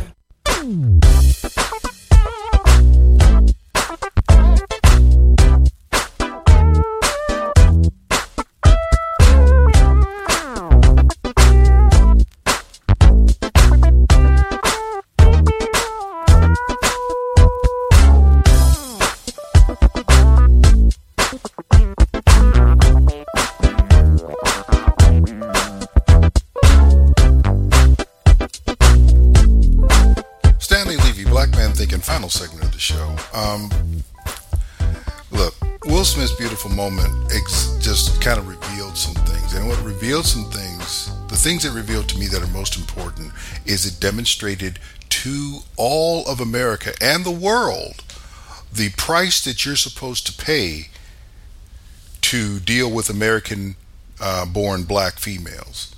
They are toxic individuals. Jada Pinkett is one of the more toxic individuals. And you have Tiffany Haddish, who is toxic in her own right. Ask the guy who uh, whom she divorced twice whether or not she's toxic. I'm sure you'll get an answer. I'm sure Tiffany Haddish won't like it. And if you really doubt what I'm saying, because I'll, I'll, tell, I've been saying this for a long time. Black females, American-born black females, those who tend to go with the Democrat Party specifically, and have any position of influence or authority, are culture killers, literally and figuratively. There is nothing positive going on in the black community as a result of black females who vote Democrat or who think or, or who are liberal or leftist in their leanings. And if you think Jada Pinkett is not that, if you think Tiffany Haddish is not that, you're mistaken. If you and what they do to black men, they've been doing for six decades. And what they've started to do to children, began doing along the children along the way, I'm sorry, they've made bastards of, uh, of seven of nine of them born to black people. They have an abortion rate three times that of white women, and I think one and a half times that of Hispanics. They kill children or make bastards of them. And here is the reason it continues. Because I'll say it, I get in trouble for saying it, and for those who know me, you know I do not care. White men will not criticize black women. They go so far as to not criticize black women as they will watch an assault take place on an international stage and do nothing because he was defending a black woman. I mean, wow. I'm I'm with I'm with Chris Rock. Wow. Not only was the joke not that serious, the woman was even less serious than the joke. She was never worth it. And now Will Smith is watching his life work go up in flame. This was even more effective than the Cosby um, crusade that they did to take him down because you know what? Cosby at least did not participate in it. And this was this was this was this was an unforced error. Let me get let me um, try to get out of that whole topic because I could do I, I could you could do several shows on on on how how messed up the American born black female who leans toward the Democrat Party is to the black community and all of America. But I'm going to get out of this on this. Um, there is a doctor in New York City. The, the, um, the chief medical officer for the New York City Department of Health, Dr. Michelle Morse, decided to call women of color um, mo- mothers and to call white women birthing people. This, is this is what she had in a tweet. The urgency of this moment is clear. Posted on March 23rd. Mortality rates of birthing people are too high, and babies born to black and Puerto Rican mothers in this city are three times more likely to die in their first year of life than babies born to non Hispanic white birthing people. Nobody's criticized her. She still has. You know, if a black man said that, no, no, back up, back up, because black men do get some protection from the left simply because of melanin. Had a white man said that, or a white woman said that, well, a white woman might survive, but she'd be, she'd be scathed. If a white man said that, he'd be looking for another job. He'd be he, he wouldn't be in that post anymore. Why is it that a black woman can say that? Because America doesn't criticize black women, which is what. And guess what? Um, can I tell you this? White segregationists were were were were right about some things because they know you know you know you don't criticize black women. Nobody criticizes black women. That's why the Democrat Party in the 1960s decided to enlist them as agents for destruction of not only the black community, but once they saw how successful that was, and they saw that they saw how reticent you were to say anything negative about a black woman, they have now pressed them in as agents of enemy agents against the republic because nobody will criticize a black woman. That's the problem. I'm a, I'm I've been, I, I am I am committed to calling out white men. If you will not criticize black women, why don't you just go on and mail in the uh, Constitution and the Declaration of Independence and say you're retiring from the country because they are enemies of everything you believe. American born black females who lean to the left and support the Democrat, Democrat Party are enemies of everything that you believe. If you don't believe me, okay, we got Jada Pinkett Smith. We got Tiffany Haddish. Well, they don't really matter because they're entertainers. Okay, we got Lori Lightfoot. Oh my goodness. We got London Breed in Chicago. We got Muriel Bowser in D.C. We got uh, we had Stephanie Rawlings Blake in Maryland, and we still have Marilyn Mosby, the ineffective uh, state's attorney in Baltimore. You have Kim Foxx in Chicago, who wouldn't even pro- did everything she could to keep Ju- Jussie Smollett from even being prosecuted, even violated ethical standards. You can go down the list. You have uh, U.S. Attorney um, Rachael Rollins, who had to be voted on by another woman of color because she's not black, and that was uh, uh, Vice President Kamala Harris had to cast a tie-breaking vote so she could be a she could be uh, confirmed as a U.S. attorney who went out who, who's out there saying that you know we're not gonna we're not gonna prosecute crimes that that disrupt. You can do this for a long time. You can do this for a very very long time. And as long as black females do not get criticized, and there's not enough black male criticism to deal with this. The only thing black the only thing black men can do, and they are beginning to do, is walk away from them. Black men are starting to walk away from uh, the type of black females represented by Dr. Michelle Morse, by Tiffany Haddish, by Lori Lightfoot. Well, Lori Lightfoot is homosexual, so is Muriel Bowser. Um, London Breed, I'm not so sure about it. I don't know. Kim Foxx, uh, Kimberly Gardner in St. Louis, who is the uh, state's attorney or prosecutor there. Rachael Rollins, all these people, people like that, black men are walking away from that. But that's not enough if you want to stop the erosive, the corrosive and erosive impact that they have on um, on black on the black community and on American culture.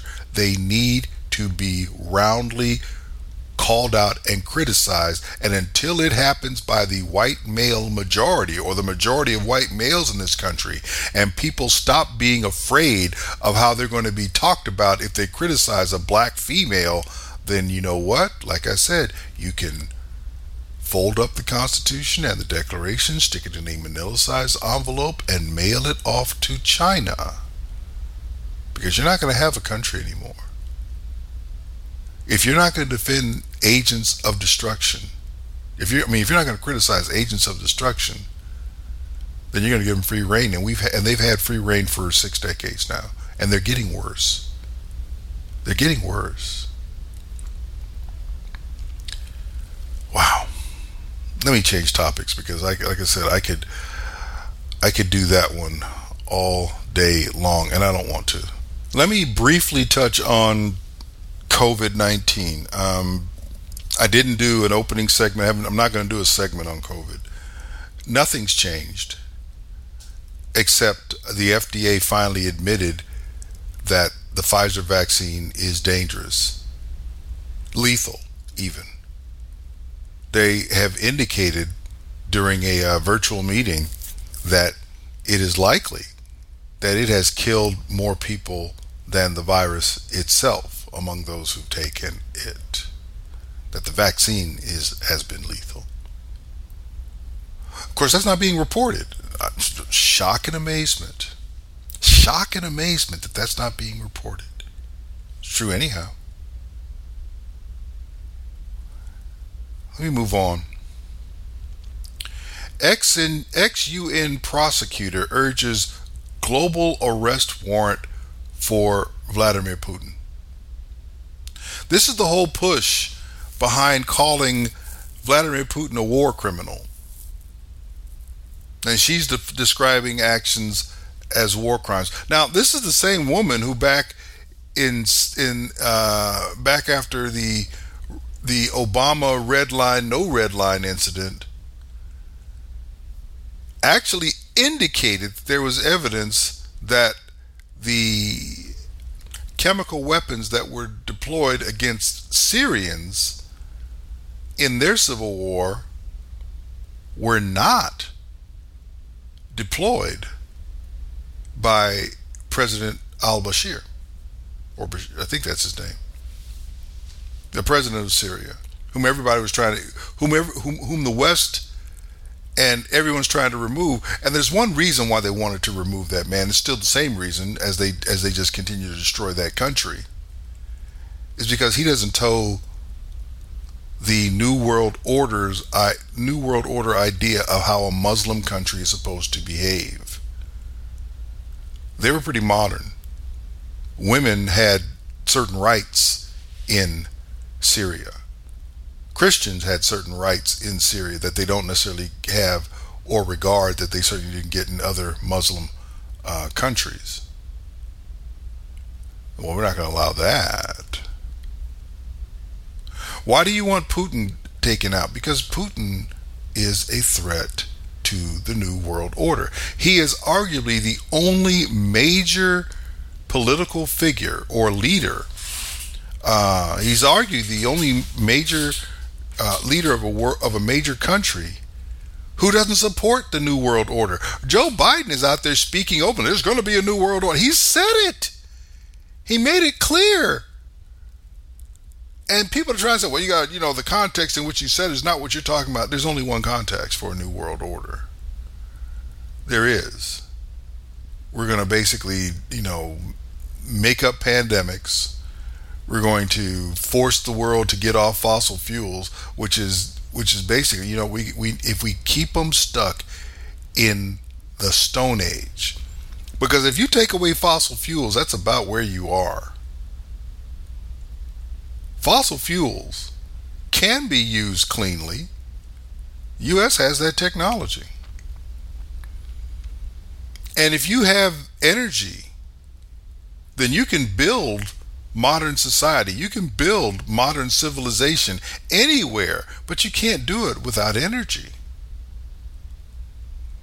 And wind and solar will never provide enough. I'm sorry. You're never going to provide enough energy. You're not going to you're not going to build enough batteries. And, and by the way, you know, can we stop telling the it's been exposed for the longest time. Uh, an, earn, an electric vehicle is just it just means the gas is it's not gas, it's diesel someplace else powering a generator to charge your battery. So you're still using fossil fuels. You do, you don't have electron electric vehicles without fossil fuels because what produces the power to charge the batteries? It's not another battery. So why do they want Putin again? Because Putin has spoken up against the New World Order. Putin has actually spoken out and said that there's a problem in the West, and it's that they have abandoned their traditional morals. Putin has called this out. Is he wrong for that? Of course not. He's not wrong. He's exceedingly accurate. Exceedingly. But nobody's going to give him that benefit of the doubt. Can I ask you something? How come, what is it, uh, Donbass and Luhansk, two regions of this country that he has invaded, don't have a problem with Russia? As a matter of fact, Russia has recognized them as independent. Well, but he he's he's committing war crimes, is he? Well, we, they they found they found mass graves. Oh, really? Well, can I ask you a question? Who dug those mass graves? Excuse me. I, I'm just I'm just curious because it is known that the government of Ukraine has killed its people, and not just a few enough to warrant mass graves. So you say, well, there's a there's a mass graves in the Ukraine. But I, okay, I was like, you know, that that's very possible. But the question is, you haven't demonstrated who put them there, and you haven't demonstrated when the people who inhabit them, unfortunately, were killed. or by whom?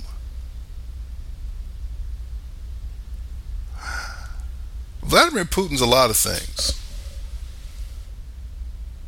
Let me tell you something else he is. He's a man with a sense of history, knowing that the further he can keep NATO and Western Europe, or Western, far enough west to include Germany, away from his western border, the better off his country, Russia, will be. Because the last time you allowed you allowed Europe to run up close to the Russian border, 27 million people died in World War II. Russia had the the the um, largest loss of life in World War II of any country, the largest.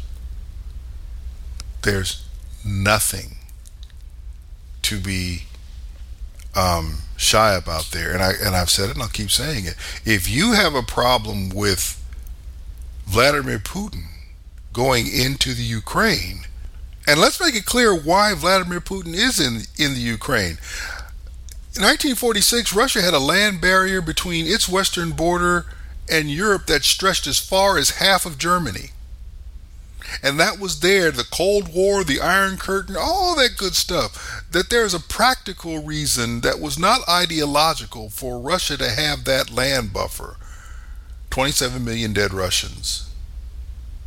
And we don't want the Europeans to come back here. So we are going to put as much of a barrier, including land that isn't necessarily ours, but we'll control it, to keep those people away from us. That land barrier has gone away and it's down to effectively, they still have Belarus and they have the Ukraine. Ukraine, the largest land mass, kind of reaches from, say, if you were to put it in the United States, reaches from the eastern seaboard, like all the way to maybe uh, Ohio, maybe Indiana, or further, even further west than that's big. But it's all they got. And you know, Belarus and that, and Belarus is very is, is relatively relatively speaking a, a small landmass. They went from having everything between them and Germany secured to keep Russians out. But now, guess what? I mean, to keep uh, Europeans out. But now, NATO has three countries Estonia, Latvia, Lithuania with bases, troops, and oh, yeah, missiles pointing at Russia on the border of Russia, on the border with Russia. For those of us who are American, should America have tolerated Soviet missiles in Cuba? Because if you because if you if you applauded John Kennedy for standing up to Nikita Khrushchev and demanding those missiles come out and blockading the island nation of Cuba until the and, and until those things were were taken out,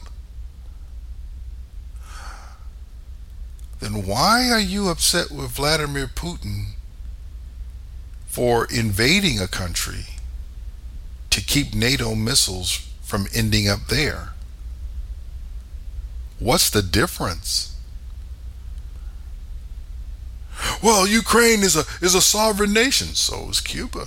You don't have the right to blockade them. Do you? Well, well, you know, the United States being being the big power in the region and the Monroe Doctrine, hmm, okay, a whole lot of stuff which some people would would challenge. I don't. I'm an American. I'm good. Hey, you know, keep everybody out of my hemisphere. I'm good with that. But if I can say that and be justified, why can't Vladimir Putin say no NATO in Ukraine, no matter what it takes to keep NATO out of Ukraine? And not be justified? You don't have an answer for that because there isn't a good one. There's not one. But now they want to call him a war criminal because it, are they going to do anything to Vladimir Putin? Un- unlikely. Unlikely. No, we're going to take his money. We're going to sanction it. Sanctions? Sanctions? Are sanctions working? Remember the bank sanctions? They're not. They're, they don't have access to SWIFT. Okay. but they have access to another messaging uh, system between banks. It's called CIPS, Cross Border uh, International. Um, I, I can't remember what the P stands for system. And the difference between it and SWIFT is SWIFT does things in dollars, US dollars. CIPS does things in Chinese currency. Has uh, direct participants and indirect participants. The direct participants have accounts, and the indirect participants um, use the resources of the direct participants to get their transactions done. Oh, and those um, participants, direct indirect participants who get these things done through the direct participants include countries and or and um, financial institutions in countries, including Australia and, and, and Oceania, which which would include Australia, New Zealand, etc., so on, Europe, North America, Africa. There, there has been the, the sanctions aren't working.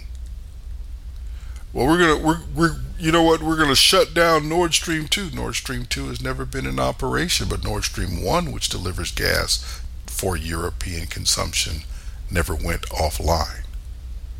Where's the sanctions?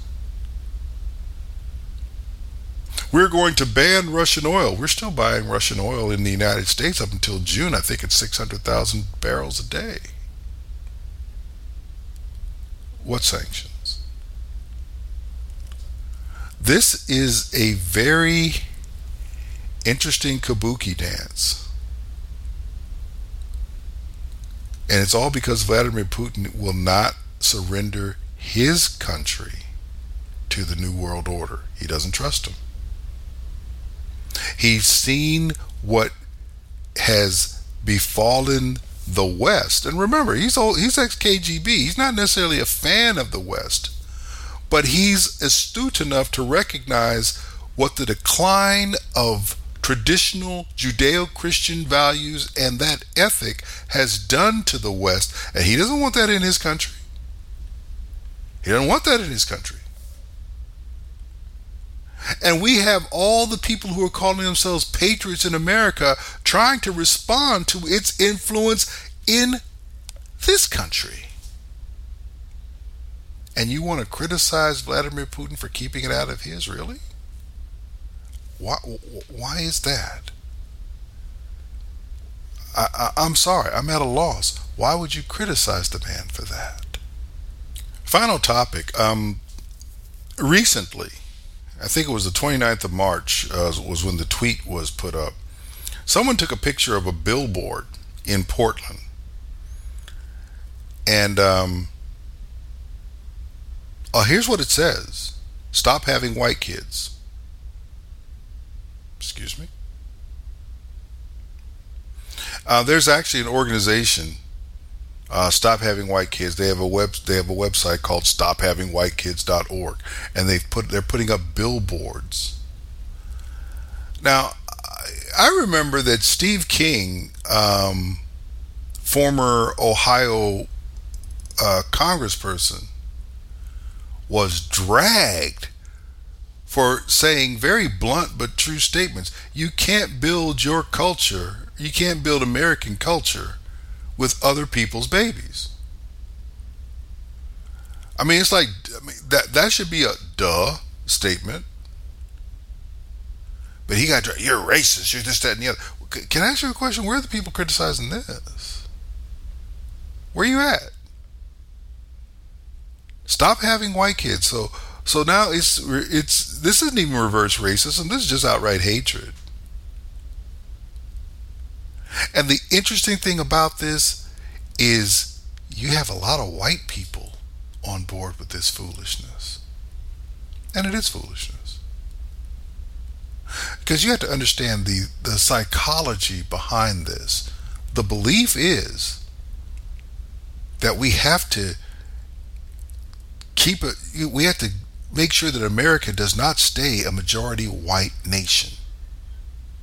That's why you've seen 2 million people cross the border in one year. All of them non white, some of them are not Latin American or Central American either, but why so we so we're to just take we, we need to remove sovereignty so we can flood the United States with non-white people. Oh, by the way, the um, Trump era rule, which made people wait at the border, I think it was a prop uh, something 42. I can't remember exactly what it's called. Uh, that's getting ready to go by the wayside, and that could bring in another up to 10 to 12 million more people who are just waiting in Mexico for asylum and instead of waiting in Mexico to have their asylum process come floating over into this country. And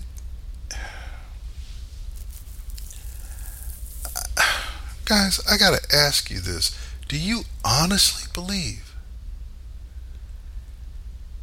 that all this stuff going on, the border, the lies about the economy, the transition from fossil fuels to other energy sources that are just not effective enough at this time it may never it may never be do you really think that you can fix this with an election?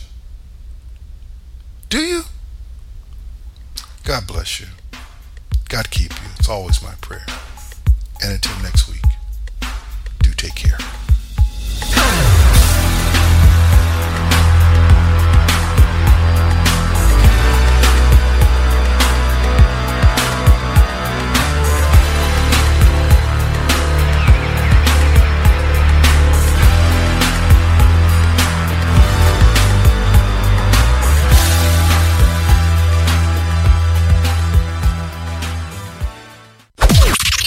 This is the seditious, rabble rousing, liberty loving, home of fun, entertaining, and compelling talk. Mojo 50.